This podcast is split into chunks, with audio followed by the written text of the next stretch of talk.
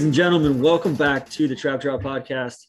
Randy is again, he's taking a personal week again. Uh, he's still still coming down from the Golden Jubilee or the Platinum Jubilee. So you know we're gonna let him him do his thing. He'll have plenty to come in the coming weeks as far as Wimbledon, you know, all sorts of. I think we're gonna do a Tour de France. I think we're gonna do an NBA draft. All sorts of stuff coming up. But in the meantime, up here in Boston, doing one in person today. Yeah. John, is it Ezekowitz? Ezekowitz. Ezekowitz. I'm bad with like the the enunciation. John Ezekowitz. Uh, I feel like we didn't do a proper Boston pod the last time uh, the tour was here, and I wanted to. We had we had Ming Tsai on, but it was much more about food and outside of Boston. It wasn't really about Boston. I feel like we're due to to do another Chicago one as well. I got a lot of flack from the Chicago people uh, that you know, oh, that that guy was from Cincinnati. It's one of Randy's buddies. He's not actually from Chicago. I'm pleased to report that John is a, a born and bred and still a resident of Boston uh, and Boston proper. I will say. We'll get That's into right. that. So, but first and foremost, uh, I want to thank our sponsor for today's podcast, Goodr. Actually, I had my Goodrs on today uh, out of Brookline. Goodr makes $25 active sunglasses for anyone. Polarized golf sunglasses that are lightweight, comfortable, don't move when you swing, starting at 25 bucks. They're no slip, no bounce, all polarized and look great on and off the golf course. Built with a golf specific lens, Goodr Sunnies, shades, sunglasses, whatever you want to call them. They have the HD contrast and performance without the hefty price tag. I, I tend to keep them all over the place. I've got a, a pair in my car, a pair in my golf cart. I think my wife has three pairs. Uh, the kids break sunglasses a lot. We have dogs, we have kids, we have go to the beach all the time. And uh, so, yeah, these are just very nice. Like you don't have to worry about messing them up basically. So you can use code TRAPDRAW for 15% off your entire order at goodr.com. Again, that's G O O D R.com. And that's all caps TRAPDRAW, one word for 15% off your entire order. And uh, yeah, get in the game. It's mid June. You got a lot of beach time, a lot of pool time coming up over this summer. So get in the game with Goodr. All right, where do we start with Boston? John, I probably lay out your bona fides, right? Yeah, absolutely. So it's great to be with you, Tron. Uh, I was born in Boston, and other than four years when I moved to the great state of New Jersey, I've been in Boston my entire life. Uh, lucky enough to, to go to Harvard, which technically is not Boston, but I think the greater Boston area, Boston, Cambridge, Somerville, uh, it, it counts. Uh, and, and have lived in Boston since. Uh, lived in the Back Bay, uh, great part of town. When you know, I think that you've said Boston is our most European city in the U.S. I would say Boston is a is a city that feels very insular, especially if you didn't grow up here. Yes. It's, it's hard to figure out how to get around. It's hard to figure out the accent, which I don't have. it's hard. It- it's hard to understand sort of the some of the local traditions and the passion for the sports teams, but it's also a city that I think has had a lot of growth, especially in the last 15 years. Tremendous amount of people moving here. The biotech economy is massive, the education economy. And so it's like it's a it feels more dynamic than at any time since I've been here. Why do you think that is? From just like the depth and I guess the the not not complicated, but there's there's a certain like richness to Boston. I think is that just because it's it's one of our older cities or oldest cities in the country, probably the oldest city in the country. Yeah, I think uh, you know it started off as a port city, right? And Yeah. I think port cities always have layers of complexity to them that make them interesting. Um, and it's just got it continually renews itself because there's a hundred thousand kids who come here every year to go to college. And you know, you think the population of Boston is six hundred thousand. You add Cambridge and Somerville, you're up over a million. That's a big chunk of the population that's Yeah. new every year, and a lot of them now are staying. Um, you know, you think about the economy, right? There's a lot of financial services. It's a hub for New England. It's got all of that. But in the last sort of 30, 40 years, because of the, you know, hospital systems and research hospitals and the, and the, you know, MIT, Harvard, such good BU, so many like really good research institutions. The biotech industry that's spun up out of that, you know, it's now I think it's the biggest biotech cluster in the world in in Cambridge. That's it's crazy. It's unbelievable. You would think that'd be in like Switzerland Yeah, I or, know. or you know, like but like instead- Basel or Geneva or somewhere like that. yeah and and i also think you know it's it's it's had waves of immigrants right you know Yeah. tons of uh, irish catholics coming over you know lots of italians in the north end who've spread out. More recently people from south america. It all it hasn't necessarily done a great job of integrating those people into the city uh, as a complicated racial history that i think really just starting to grapple with but it's created like a lot of really interesting people overlapping with one another and that you know i think creates a lot of richness in the city. So your personal experience, you're born here. Yeah and you're and you've lived in Back Bay yeah. really since the start. yeah grew up in the back bay i was the rare city kid you know played uh, little league baseball on the boston common. Uh, our, our, our I great, always wondered who those like I remember taking the dogs out like on a weekend and there's literally games, there's there's soccer games going on, and I'm like, who who are these people that like you know they they they're here their entire lives or they're Yeah, you know they're they- 12 years old and they're playing our, our little league we had two fields one was on the boston common and one was in the north end uh, looking out at the uss constitution so it was, it's an interesting place to play little league you know our, our great mayor thomas menino who uh, was mayor for 20 years would always throw out the first pitch they called him mumbles menino he didn't yeah struggled with enunciating did a good like me. yeah, did, did a good job of governing, I think. It, um, but uh, yeah, so grew up in the Back Bay. You've lived there. It's a really fantastic residential neighborhood. It's like a combination of a little bit of. You don't feel like you're in the heart of the city. You're right on the river. You can walk to the Esplanade, but you are. You're you're really close to everything you would need. Yeah, I loved it. I mean, I, I being up here this week, I felt, you know, not a sense of like I, I certainly miss it. You know, a sense of longing. It's the nicest. It's one of the nicest places to live in the world for like six months a Exactly. six months a year, right? Like I and I was taking I was taking DJ and Cody around. We are filming filming a feature on George Wright this week, and BMW is one of the sponsors. We're driving around the BMW. It was pretty. It's tough not to romanticize living here a little bit, like you know, walking yeah, because we lived on Commonwealth. We lived at Common Berkeley, so Commonwealth Avenue Mall. Like I would take the dogs, you know, walk them down there, and even when it was miserable and snowing, like it's gorgeous, Yeah. right?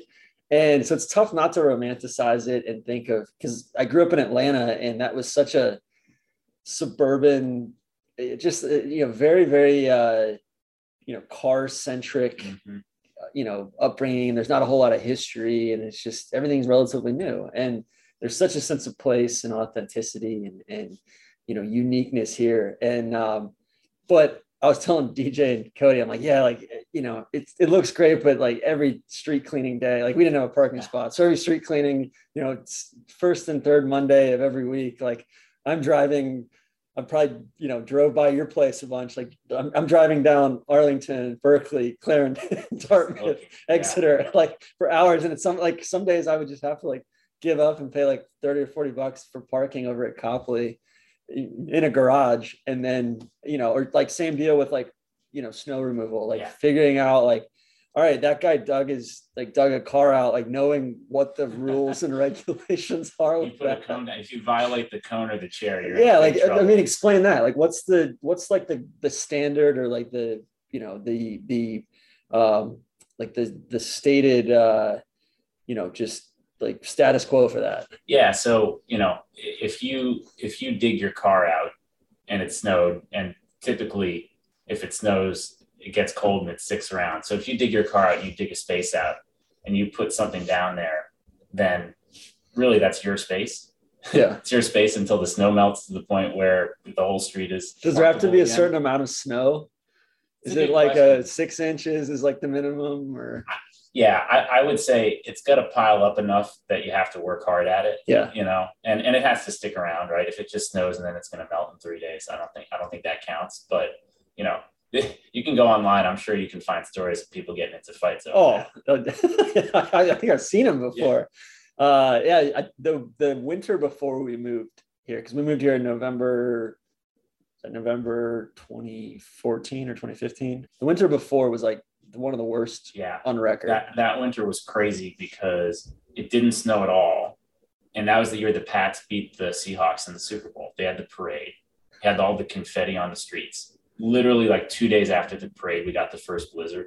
It snowed 100 inches and it didn't melt until the middle of April. Yeah. So, the middle of April, there was confetti all over the and they like Boston. they like couldn't figure out like what to do with it. Like they had so much snow that they Oh, like yeah. they couldn't All- all dump the- in the river. And, Yeah, they were like, all the roads became one lane roads. It was a it was a mess. Luckily, it hasn't been that bad since, but it can get that way. yeah, yeah. It was pretty. I don't know. Both the winters we had here were I feel like pretty mild, and it wasn't so much the you know December, January, February that got me. It was like man, like when it's when it's late March or like eh, you know I'm watching the Masters and there's and the snow is one thing, but like when it melts and then refreezes and then melts and there's like four layers of ice Yeah. and then snow and then ice and everything's got salt all over it. Well, you know, T.S. Eliot's a Boston guy. Yeah. Fam- famously said April is the cruelest month. Yeah. I think he, I think, I think the weather played a big role into that. even into May. I mean, some of the like shit when we were here for for you know U.S. Open Media Day, I, I was so looking forward to coming back up to Boston. And I'm like, man, like it's gonna you know it's May, it's gonna be great. And I kind of forgot like it was it was relatively early May, but there was not a single leaf on any of the trees in that video. And I'm like, it's been 90 plus degrees in Florida for for months now. Um, yeah, but but but you know, but then like it pops really really quickly, and and and then it sticks around like like September October is Oh. like Best time of year. the nicest place and the nicest time of year anywhere anywhere in the continental United States. Yeah. Yeah. The fall in Boston is fantastic. It's really good. So you grew up grew up in Back Bay, even from like a gro like I mean Cody and like Cody and DJ were asking me they're like oh, like, like where'd you go to the grocery store? I was like I don't know there's a Star Market over at like Yeah. Copley Square. like I'd go to DeLuca's Market Yeah, in Beacon DeLuca's, Hill, yeah. you know. And it was like you just figure it out as you go. And like you know that was kind of one of the things for us was like nobody really. I'd never really lived in the city before, right? Like I'd visited Neil plenty up in New York, and but like Alex and I, we really wanted to have that city experience. But Boston felt a hell of a lot more approachable and just like I don't know, a little bit more doable than say New York. And there's some downsides, I think, like there's not like the critical mass in spots. So you don't have, you know, it's kind of stuck in between in certain spots. Yeah. I think for better or worse, Boston is a city that you can get to know really well. Like, like you spend time here, you're willing to explore, you know, and not just Boston, but Cambridge, Somerville, the suburbs. Like, Yeah. you, you can feel like, all right, I get a handle on this. New York's not like that. So that's good and bad, right? Because, you know, you know New York has a unique energy. It's It like has- infinite layers to yeah, New York. like Yeah. it has unbelievable culture. Like whatever you want to get into, you can get into there. Uh, not necessarily the case in Boston, but you know, for city living, to be able to kind of feel like you know your spots and Yeah. you can you can And it feels personal Yeah. too, where like you could go to, you know, if you're in Back Bay, you can go over to Cambridge or pop over to Beacon Hill or go to South End. And, you know, they're all very, very different, Yeah. but figuring out like kind of what the, you know, where you fit in and, and, you know, and it's very like the tea's awesome. I mean, I like, I loved like, I mean, I know like probably if you're like a regional commuter Yeah. or something, like you probably feel the opposite, but like living on the green line, Yeah. like it's, it's really, really like, you know, green and red line, I feel like are pretty, yeah pretty convenient, pretty standard, and like you know, you can get a lot of different places. Any tea tips or uh, Green Line Green Line is great unless you want to go all the way out. Actually, what they're suggesting people do for and it's like it takes forever to get if, out there. if you yeah. want to go all the way out to the end to like BC to Chestnut Hill, it takes a long time because it Yeah. stops. It's like running alongside the road above ground, uh, and so it stops a lot. And the stations like are not far yeah, no, apart no, no. either. it's, it's like, Like- three blocks. Like like I went from like we're here in Brookline Village. I went from Brookline Village to Cleveland Circle or Reservoir Station today, and it was like you know four stops and it was like a 10 minute ride but Yeah. like and we probably went like 0.8 miles but but what I will say is, if you're going to the TD Garden or you're Yeah. going to Fenway, the T is the best way to get there. Yeah. because you get two stops, two stops for Fenway and one for the Garden that are within five minutes of both, and it's super easy. kind of diffuses Yeah. everybody. Yeah. No, and it was, you know, it was always something like we were going from Arlington to like, you know, down to North Station or, you Yeah. know, and, and it was, yeah, it was super convenient there. Like I wish there was a little bit more connectivity north south. It's a very like east west Yeah. city. Like, I mean, I spent a ton of time up on the North Shore and and now like since I've come back, I've been getting to the South Shore more often, and like those two, like those are like two poles that like don't really interact with Yeah. one another. That's right. And you gotta you gotta go through Boston, which you know before the big dig was impossible, and then the big dig made it pretty easy for a while, and now the population growth means that it's hard to go through Boston. Yeah. again. Yeah, I mean, so you, like you were living here all Yeah. through the Big Dig. Like, Yeah. tell me about that. What what? Uh, Well, I was I was pretty young at the time, but which was probably a sweepstakes Yeah. for you. You're like, oh my god, like excavators, oh yeah. bulldozers, and Well, dump what was, what was wild was they had this thing called the central artery, which is what they took out because of the T or because of the big dig, and it was above ground and it was clearly falling apart. Yeah, it was a disaster. So they needed to do it. and that was what like ran through North End and all Yes. all that. Okay, Yeah, and it was it was mostly coming from the the North Shore into the city through Chelsea, and um, and then they built the tunnel to uh, the Ted Williams tunnel to get to Logan. Yeah. which I think has paid a ton of long term dividends because Logan is so close to the city now. It's like with no traffic, it's like 15 minutes to Yeah. get to Boston or Cambridge. most from Logan. convenient. Like uh, Phil, I would say Philadelphia, Reagan National, and Logan are like the three most convenient airports to, uh, and maybe San Diego. Like those, like to a downtown, you know, ecosystem. Well, San Diego, you're literally clipping the buildings. Yeah, exactly. Yeah, but but I mean, but like Logan, like I can't imagine how because it sounds like there were horror stories getting there pre Big Dig, where yeah, you know there's like no connectivity. If there's a like you're missing your flight if there's a wreck. Yes, it's one way in and out. And actually, they're, the the uh, Callahan Tunnel, which is like 110 years old, they're shutting it down for the whole year one way and the whole year the other way coming up. Which I don't know. when we that- flew in on we flew in on Sunday night from Grand Rapids, and I mean it took us it was like you know it should have been a 20 minute drive from Logan. It took us an hour and 20 yeah, to get here, and I'm like, what's going on with the tunnel? And he's like, oh dude, like don't even get me started. like, yeah, and, and actually, what's crazy is East Boston, which is like 40,000 people in a super cool part of Boston. Yeah.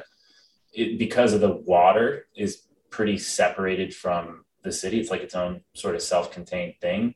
is And that like over by like Winthrop and that Yeah, whole like exactly. strip over yeah there? so it's like what you so logan is in east boston Okay. and you can see it kind of wrap around when you take off Yeah. that's all east boston and it's like i don't know people commuting to and from there like they got to get in and out There's the a ferry over there too, right? yeah that's right Yeah. there's a ferry Yeah, I used to. I'm like a weird like aviation buff. I used to like go over to that like, you know, little beach or park over there, and like the planes would take off for Europe, like the 747s Yeah. and the and the Oh, big yeah. planes would take off for Europe at like 4 p.m., 5 p.m., and I would just sit there and have a beer.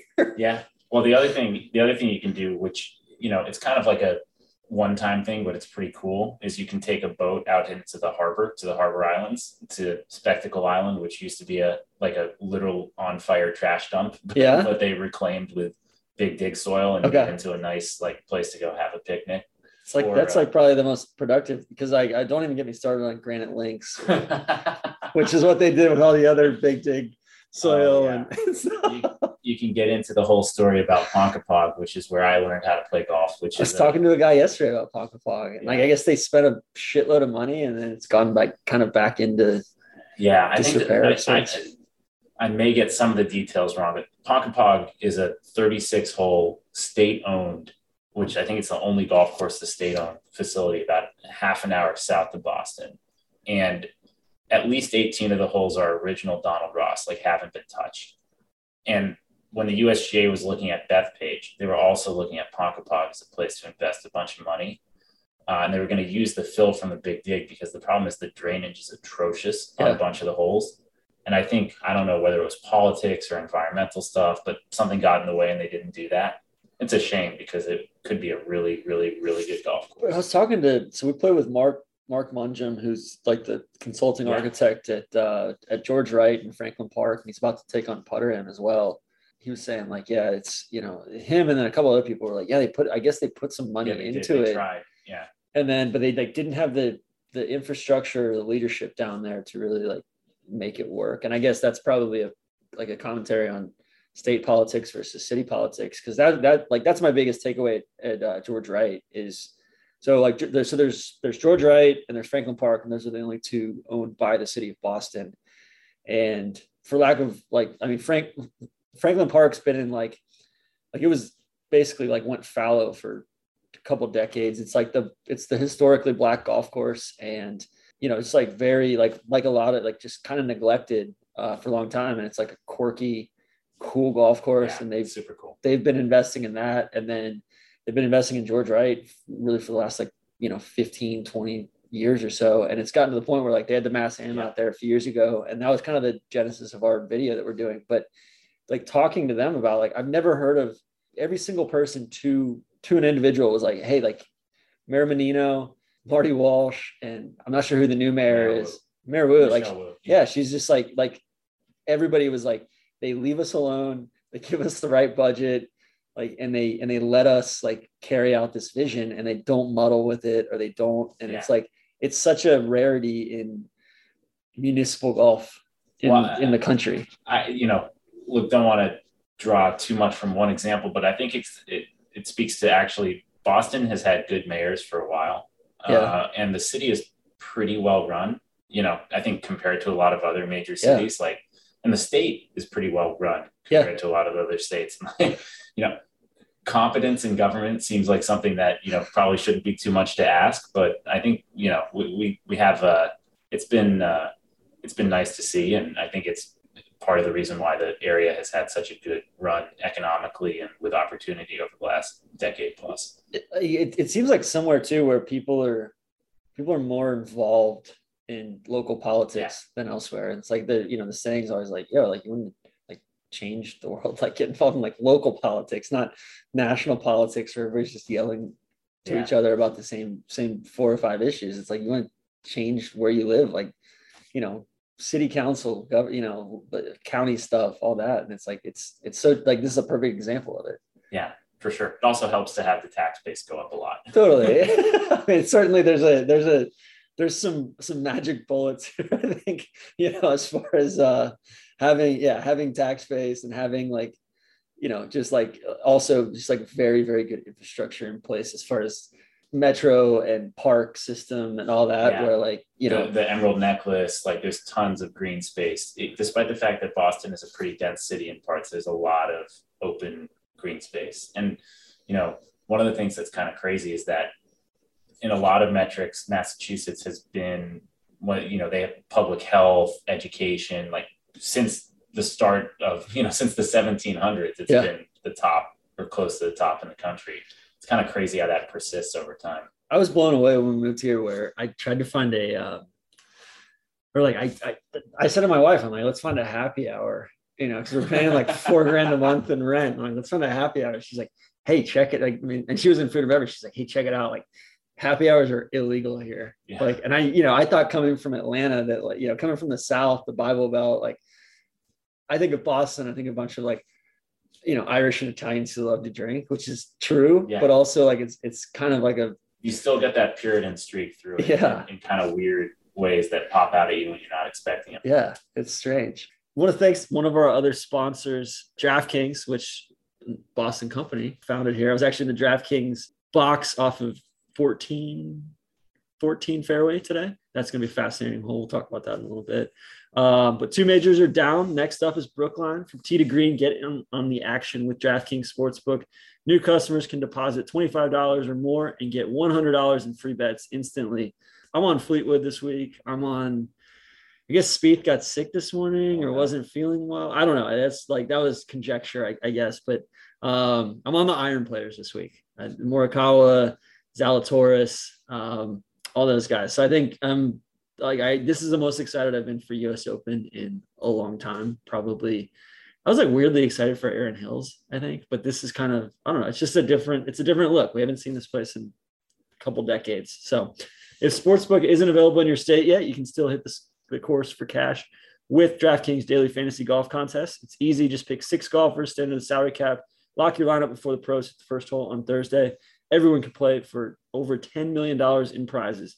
Don't miss the action for golf's third major. Download the DraftKings Sportsbook app now. Use code NLU at sign up. Deposit $25 or more and get $100 in free bets instantly. That's code NLU only at DraftKings Sportsbook. Minimum age and eligibility restrictions apply. See show notes for details. Who do you got this week?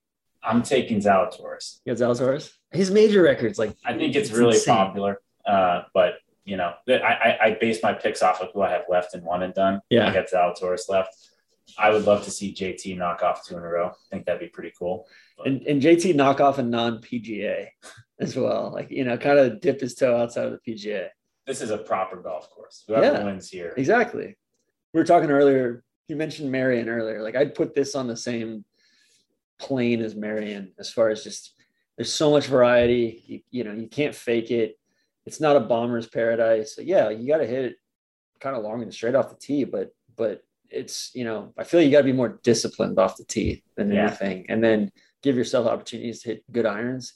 And weirdly with Zalatoris, I feel like it's gonna it's going to equalize the putting a little bit because there's so much slope in the greens, right? Like people, like guys are going to miss four and five footers. Like good, like good putters are going to miss four and Yeah. five footers, right? Yeah, absolutely. It's fun to see the best players in the world come to probably the most sloped greens that they've seen in their lives. And as we all know, they're not big.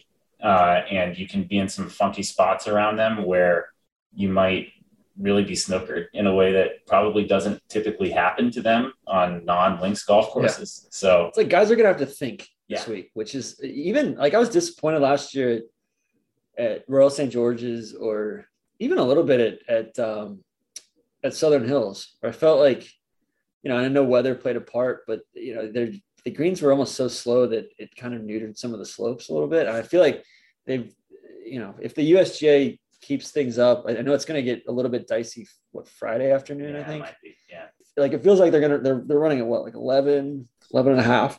yeah, I, I was lucky enough to be out there today.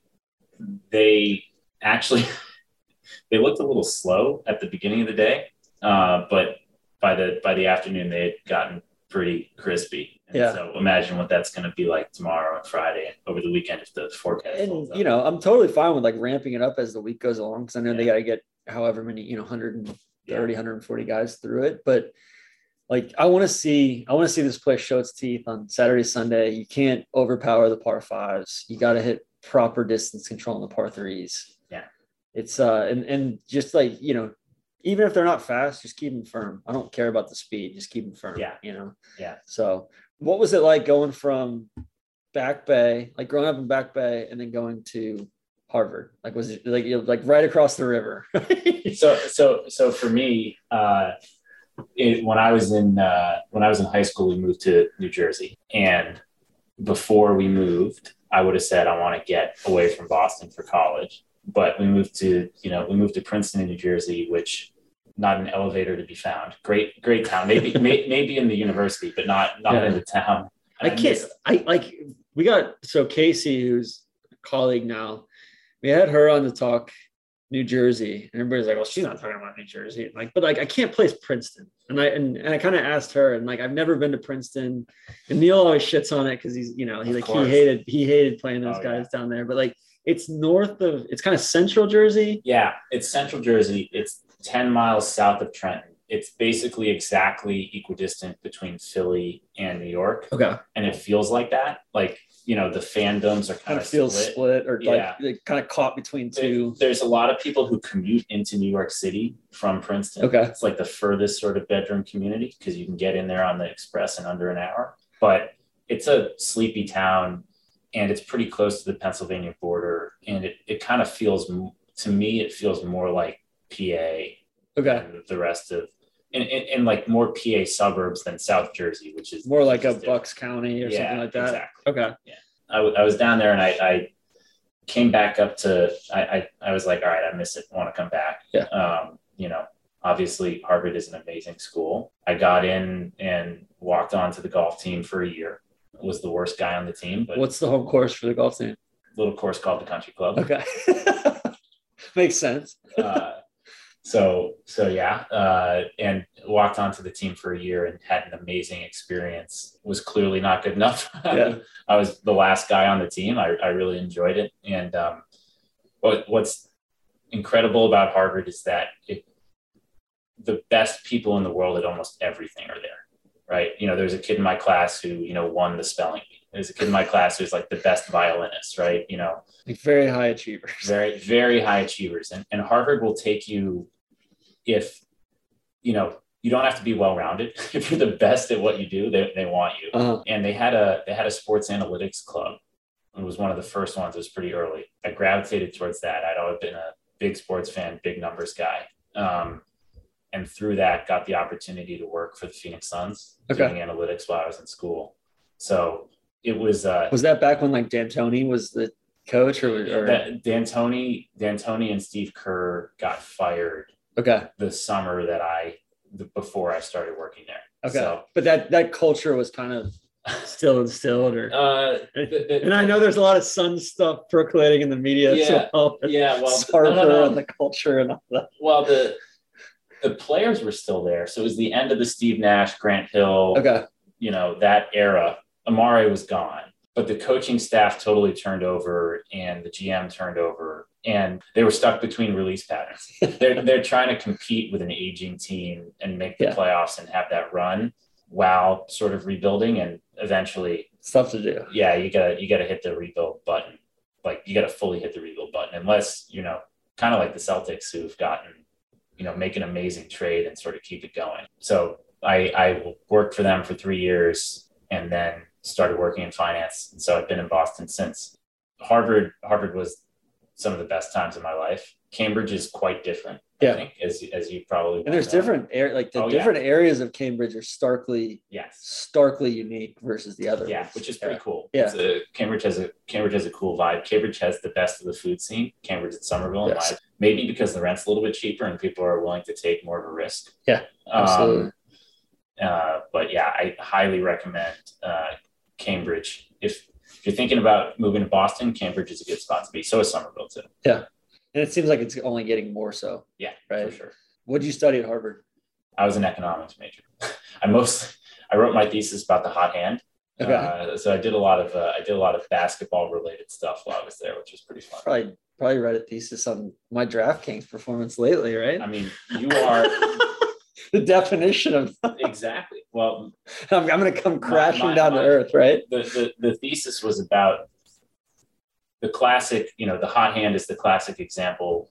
Was the classic example of uh, you know economists telling sports players they didn't know what they were doing, right? That that it's a behavioral fallacy. People don't actually get hot. That was the classic Yeah. study. It's just pure chance, and and it's going to even out in the long run. but the the thing that in 1985 when they did the study they couldn't really account for is what if everybody believes in the hot hand and so when i worked for the suns i would ask the players and the coaches and they're like yeah people get hot and we cover them differently and they behave differently so There's like a feedback loop. there's a there. feedback loop Yeah. so with the new optical tracking data at the time in the nba what we were able to do is capture where every player on the court was and the ball was every fifth of a second so you could you could you could show that once players made a couple of shots the next talk, shot they took was much harder and it was closer defended so the closest defender was closer and Okay. once you accounted for the fact that the shot was more difficult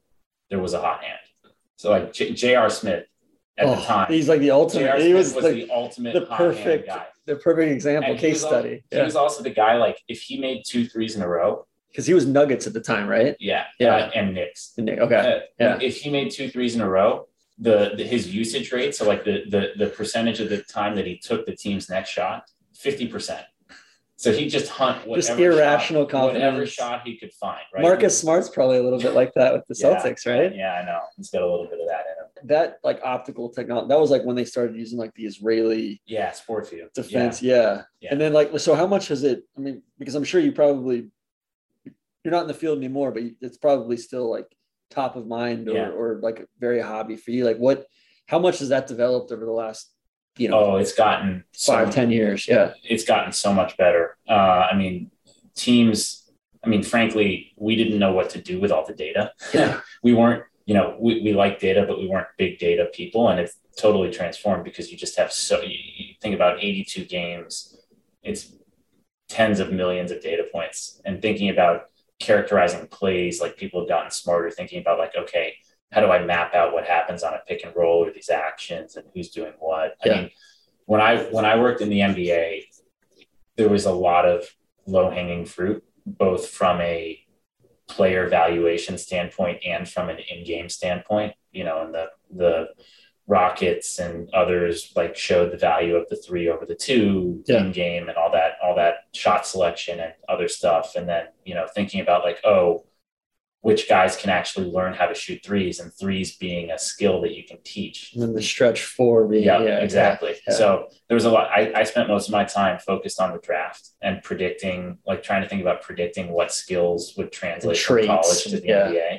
NBA. Um, and so, for instance, like the stretch four, one of the things is if you had a big who in college didn't really shoot a lot of threes because at the time, like you know, nobody was letting their bigs shoot threes, but he was a really good free throw shooter.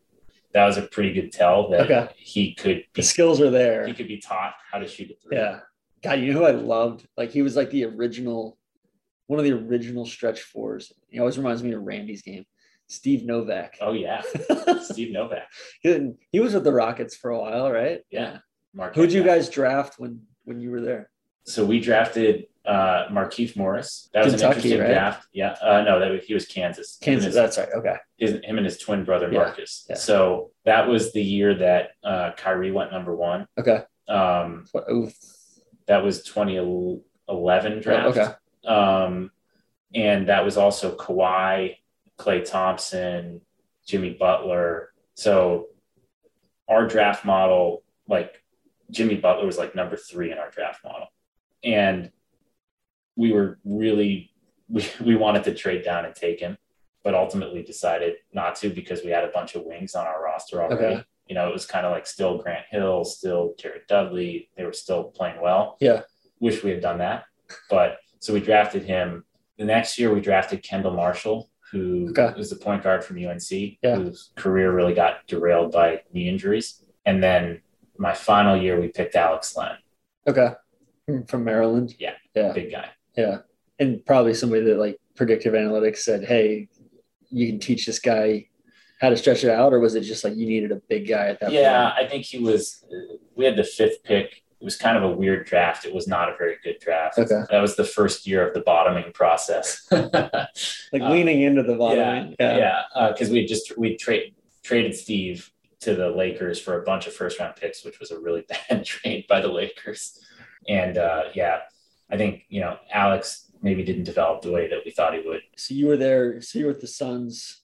Basically, was this all through like like the back half of college, or was this or was this even after No, college was as well? through college. Yeah, Okay, three years of college. So basically, my my extracurricular was that I worked for the Suns. and it was all remote, or would you go I and would out- scout, I or would, you go? I would go out there, uh, go out there during winter break, spring break, a little bit, and then for the draft. And any thought after you graduated to keeping it rolling, or was it just Yeah, I th- I thought hard about it. Um, I, I felt like if I went and worked in business and finance for a little bit, that actually that'd be a positive if I wanted to come back and work in sports because I could do not just the analytics side, but also some of the business and analytics side. At Yeah. the time, a lot of the front offices were not split.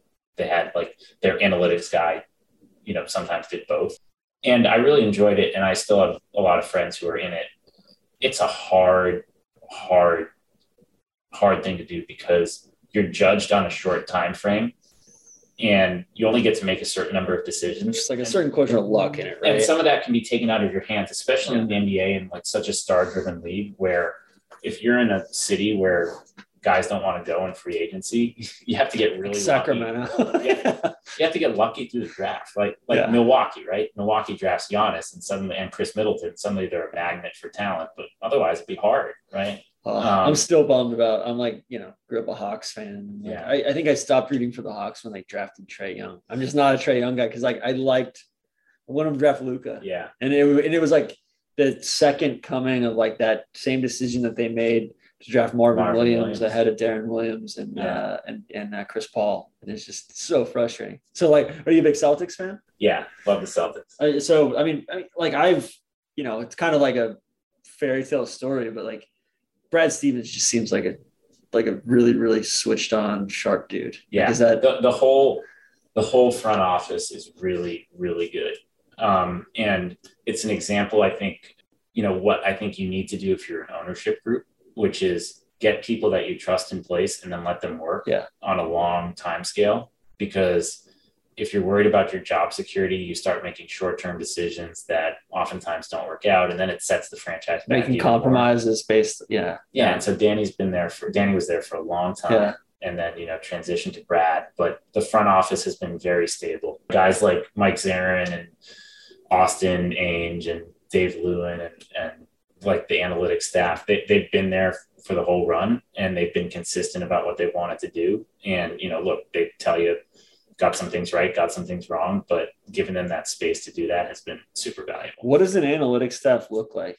Like, I mean, the Celtics or the Suns or like, I mean, whoever, like, like what's yeah. the, how many positions are there and it, what are the roles and responsibilities? It really varies from team to team. It depends on how much the coaching staff is open to have sort of more of that analytics driven approach like real time in real time. yeah but you got to at this point now you got to have a programmer or people who can program and get all of the data ingested and usable. And i think the most important thing and when i worked for the suns i viewed my job as like number one to be a translator. And it's gotten better because now the the coaches especially the assistant coaches who've come up and now there are more, fluent, more gms who are fluent but like to be able to take what people see with their eyes and feel and know like hey the hot hand is real. Yeah. and, and marry that up with the numbers because you know probably 70% of the time the numbers and the intuition agrees. And it's that 30% where it disagrees that you got to really like have that trust of the yeah. staff to be able to talk it out and figure out hey is this right? Is this wrong? How should we do this? Well are you are you a fan of the process? I feel bad asking that question without Randy here, but I, I, would I will ask it, you know, on behalf of Randy. I think the process was well conceived. I think it was decently well executed until they just decided to blow it up from a front office standpoint. I think the idea was right. And the idea being like the most valuable thing you can have is a, a first round draft pick in the NBA, especially a pick in the top five, because the talent is not linear, right? It spikes at the top and to get control of a guy with restricted free agency for six years yeah. is so valuable. I feel like it's so much more in the NBA. It's so much more about ceiling. Yeah, totally. Than it is about floor. Whereas in the NFL, for instance, it seems like it's it's much more of a mixture of those two things, right? Yeah, and like you know, taking Nerlens Noel and taking Joel Embiid, like guys with high ceilings who you know had some injury issues, like yeah. that's what you're supposed to do. I think. Um, one of the funny things about the process is that they also had a bunch of like late first and second round picks, and none of them stuck. Okay. And I think they were like two of those guys being starter quality players from it really working. Was it always basketball for you, or, or was that just kind of by chance and that was the job that was available? Uh, I've always been a big, I, I, as a kid growing up, huge basketball fan, huge baseball fan. Like I, I love yeah. all sports, but Ken Pomeroy, yeah. uh, in in college. You know, sort of the the dean of college basketball analytics. Like my brother and I grew up going to BC games all the time back when they were good. You know, shout out to Brendan Porath. They haven't been good in a long time.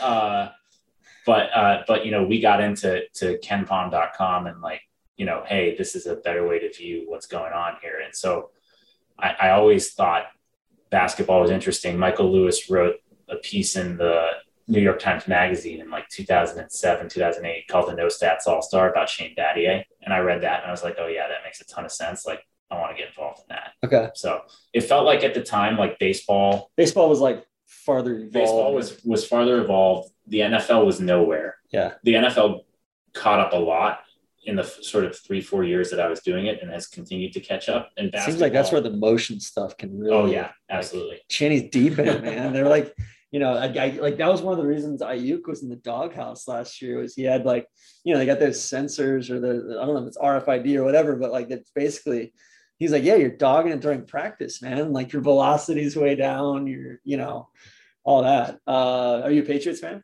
Yeah. Are you bullish or bearish?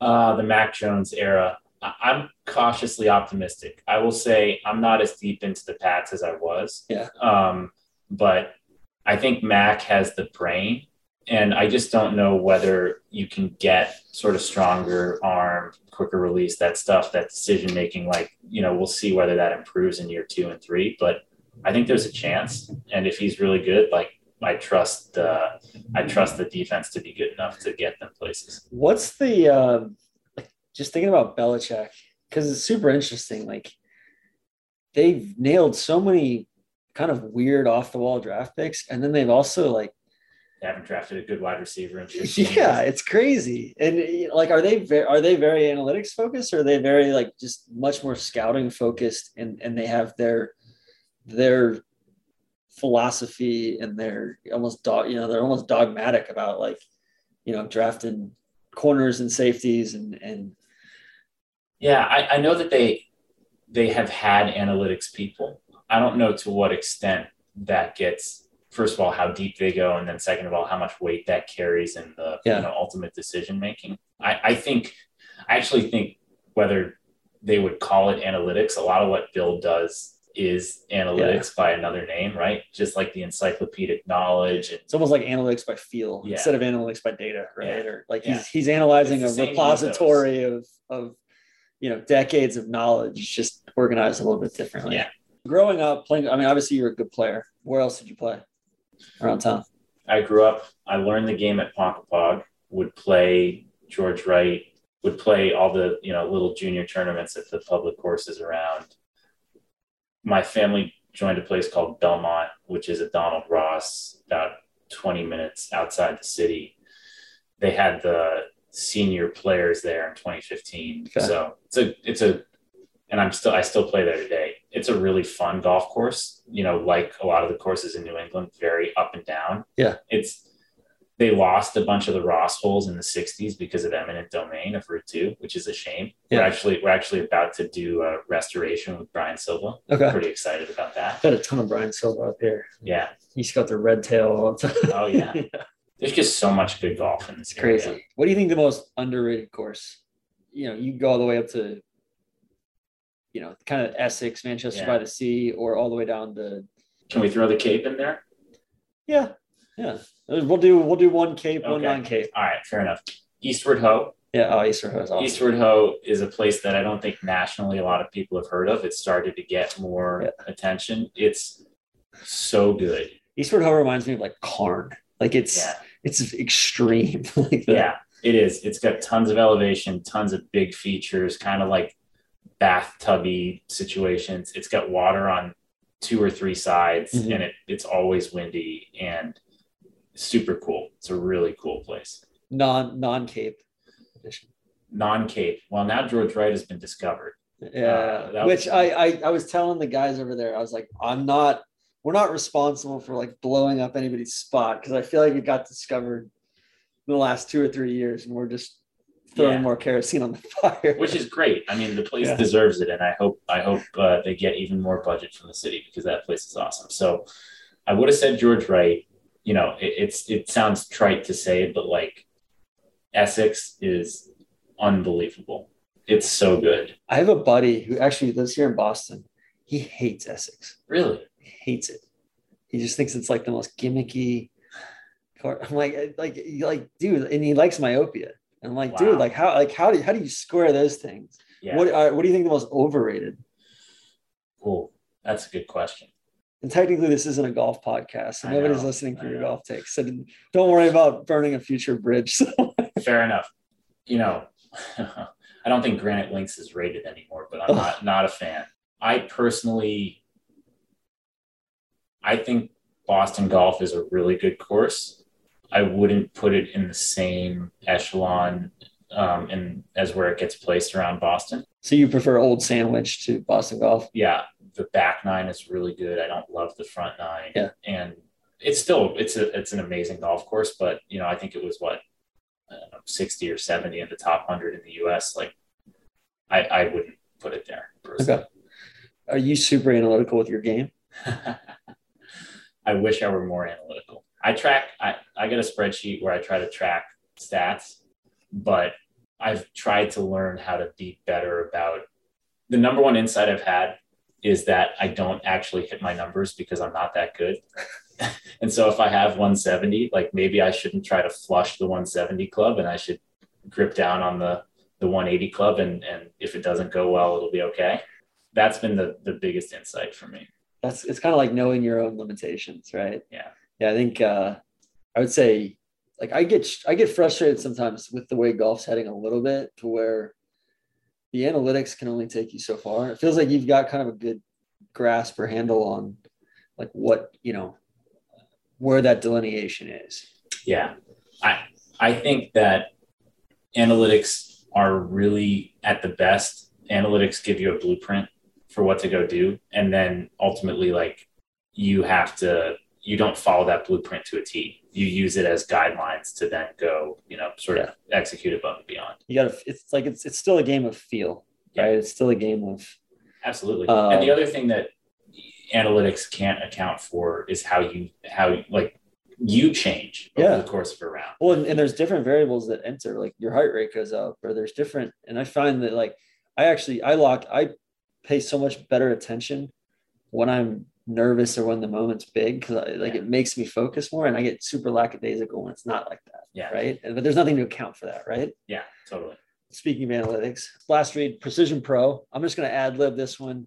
Uh, they were with us in Michigan last week for the for our Grand Rapids event, sponsoring Andy and Brendan, uh, the Precision Pro House over in Cambridge this week. Um, I, I, think I'm going to head over there tomorrow. Um, I played the NX10, or I, I used the NX10 last week. It is phenomenal. Like it's, I'm so excited for this for this rangefinder. I don't even know if it's out yet. You tell me I got to upgrade from my NX9. You do, you do, and then you know, or if you're you don't have a rangefinder, you need a new one, you don't want to spend the money, buy the NX9 now. But I promise you, like you're gonna end up in an NX10. It locks on so so so quick. They've got the customizable thing. Like Seth from Precision Pro was like, hey, I'm gonna give you like a briefcase. We're gonna give you different, you know, you can match up your rangefinder in your outfit. I'm like, I'm not that big of a charlatan, but, um, but, uh, but yeah, NX10 is, is going to be the real deal. So precisionprogolf.com, check them out. They're just fantastic sponsor of ours. They're sponsoring Tourist Sauce again this year. Super stoked for that. Um, anytime we have a charitable thing, they're, they're always like first to raise their hand. And I saw their, uh, I saw Jillian Hollis, who's one of our young hitters posted something uh, earlier this week that she got the new one. So yeah, thanks to them. It's just like kind of a heartfelt, not really an ad read, more like a, you know, very like personal endorsement. Seth and Clay and the whole team, they're, they're fantastic. So, all right, we got to talk food. What uh, I ate at Pammy's last night. Great spot. Very good. Yeah. I mean, like probably, I think probably the best. You have to go to John Bolognese. Three of the four guys we were with had that. I had, I had had it before. So I got, I went with the, uh, uh, the ricotta, the smoked ricotta. Nice. Um, you know, but the actually the best dish last night was the um, the snap peas and squid. It, it was oh, and they had like tempura snap peas.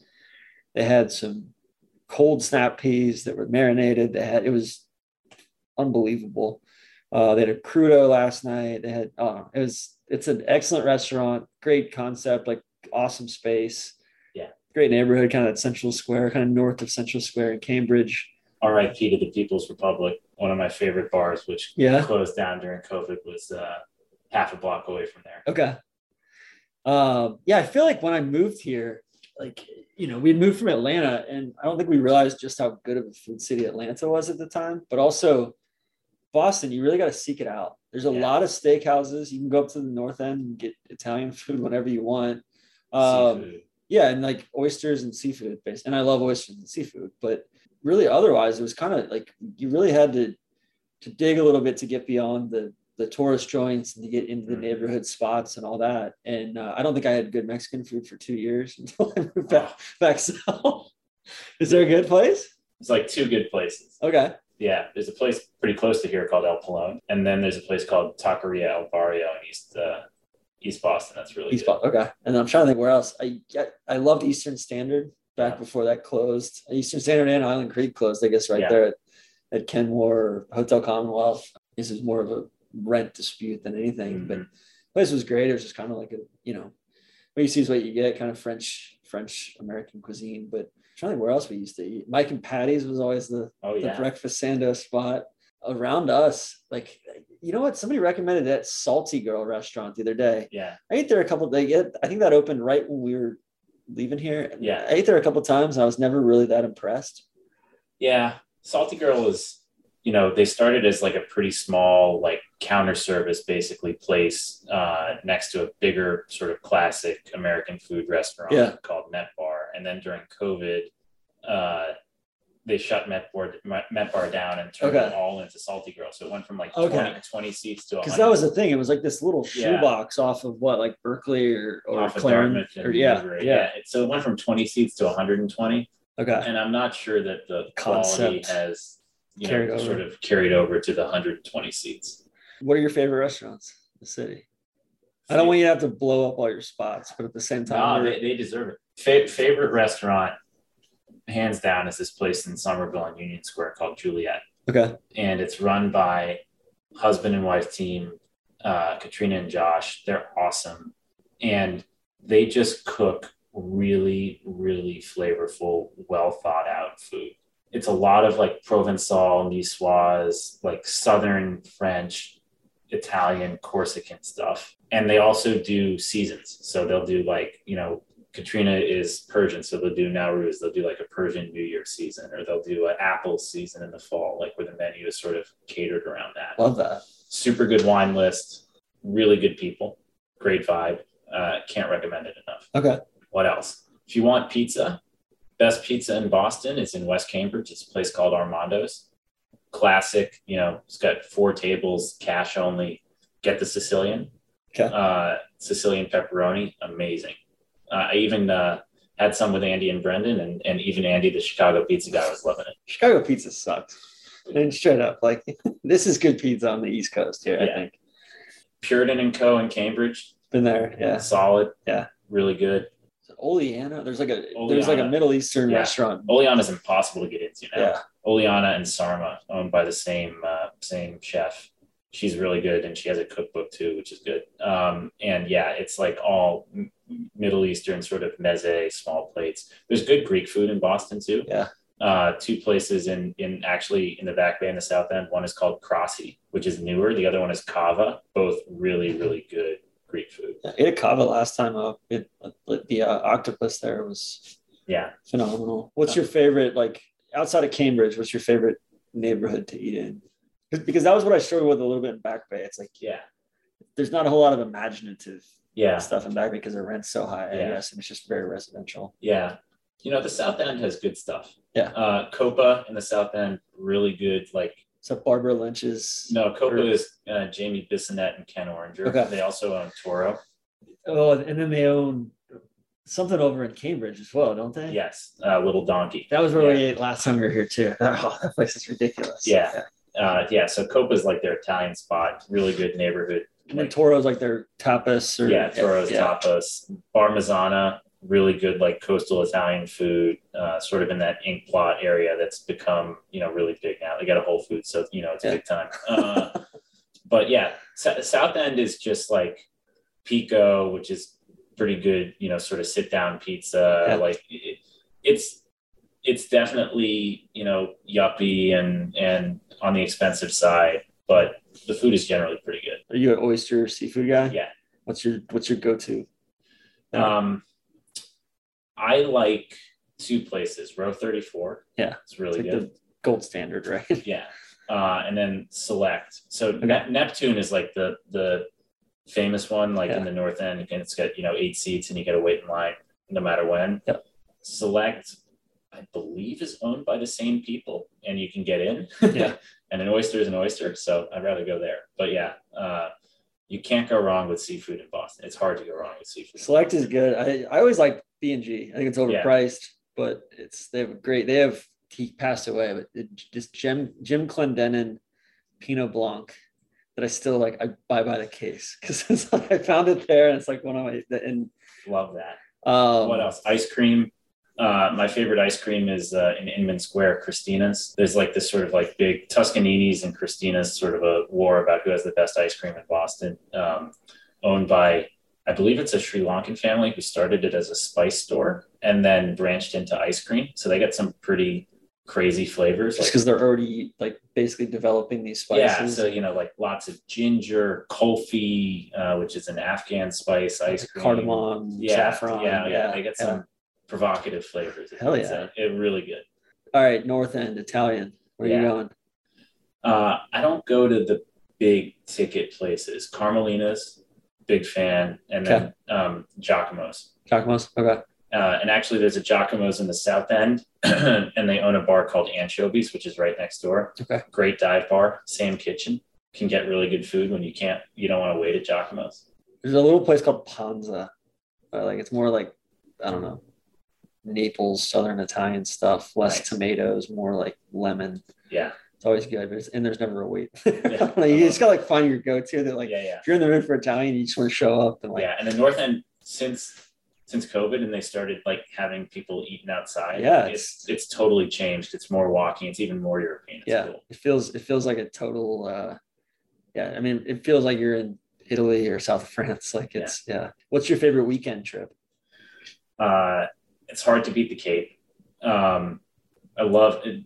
if you can do it. Day trip to the Beachcomber. Okay. maybe my favorite, one of my favorite spots in the world. It's in Wellfleet on the Cape Cod National Seashore, which uh, JFK sort of nationalized in the '60s because he grew up there and he wanted it. and so now, now there's like 45 miles of untu- untouched uh, Atlantic-facing beach, Okay. which is amazing. And the Beachcomber was uh, was basically like a old lifeguard station that um, they uh, turned into a hotel, and so it got grandfathered in. And now it's a bar uh, and music venue where you're on this dune, sort of 80 feet over uh, over the ocean.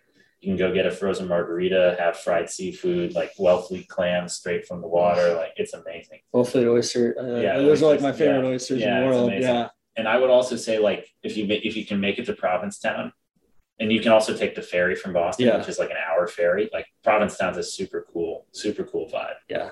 You ever go up to Portland or Oh yeah, Burlington or Montreal? And then like that's kind of what I miss about up here. It's like there's just so many cool, yeah. so many cool road trips that you can take that are Totally two, three, four hours. Vermont is awesome. Burlington's a cool place. All the towns along the way, you can stop Yeah. anywhere and like have a good meal, do some, you know, shopping, antiquing, whatever. Portland's an awesome city, underrated city, I think. Portland is also an underrated food. Well, actually, now, now it's it like, might be so underrated. It's yeah, overrated now. right. Now, I think everybody's talking about. I it. think Providence is, Yeah, is on the same level. Yeah. Like that Federal Hill area, and even just there's just stuff outside of there. Rent's cheaper. I feel like more chefs are going down there. Yeah, for sure. I mean, Rhode Island, you know, you can drive to Newport in under two hours. Yeah. Like you can go to Watch Hill, you can go to the beach in Rhode Island. Like there's a lot of it- it's such a varied landscape around here. Like you can kind of choose your own adventure, go to the Berkshires, there's a ton. So you've lived in Back Bay. You live in Back Bay now. Yeah.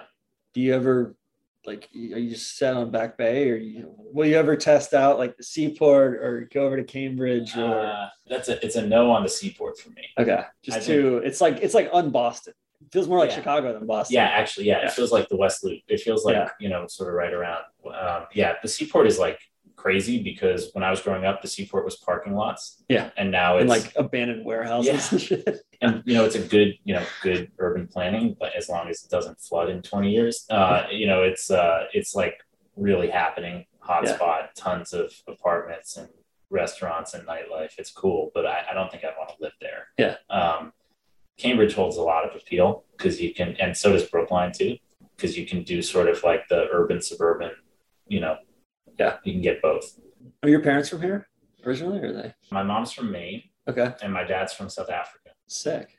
Yeah.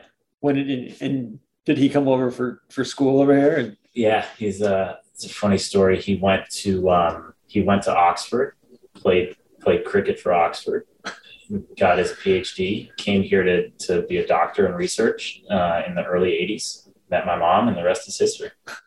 just and just and they met in Boston. Yeah, they met in Boston. Okay. Yeah. How'd they meet? Blind date. Yeah. Yeah, Where like where at in, in the city? uh, in the South End, I think. Okay. Yeah. That's cool. That's cool. Well, hey, good stuff. That was uh I feel like that was a proper proper Boston episode. Yeah. Thanks for having me on. I hope I did it justice. Yeah, absolutely. No, I think you definitely did it better justice than we did it last time. I'll do the same thing for Chicago. I'll find a find a you know requisite guest for Chicago as well. So thank you, John. Thank you. Nice is the spot for that Trap Draw.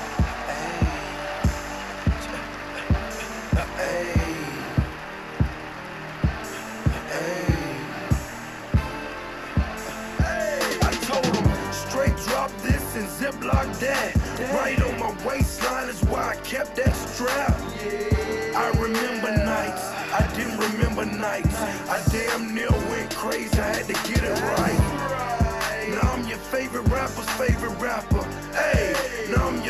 Trapper's favorite trapper. The absolute truth, yeah, no joke.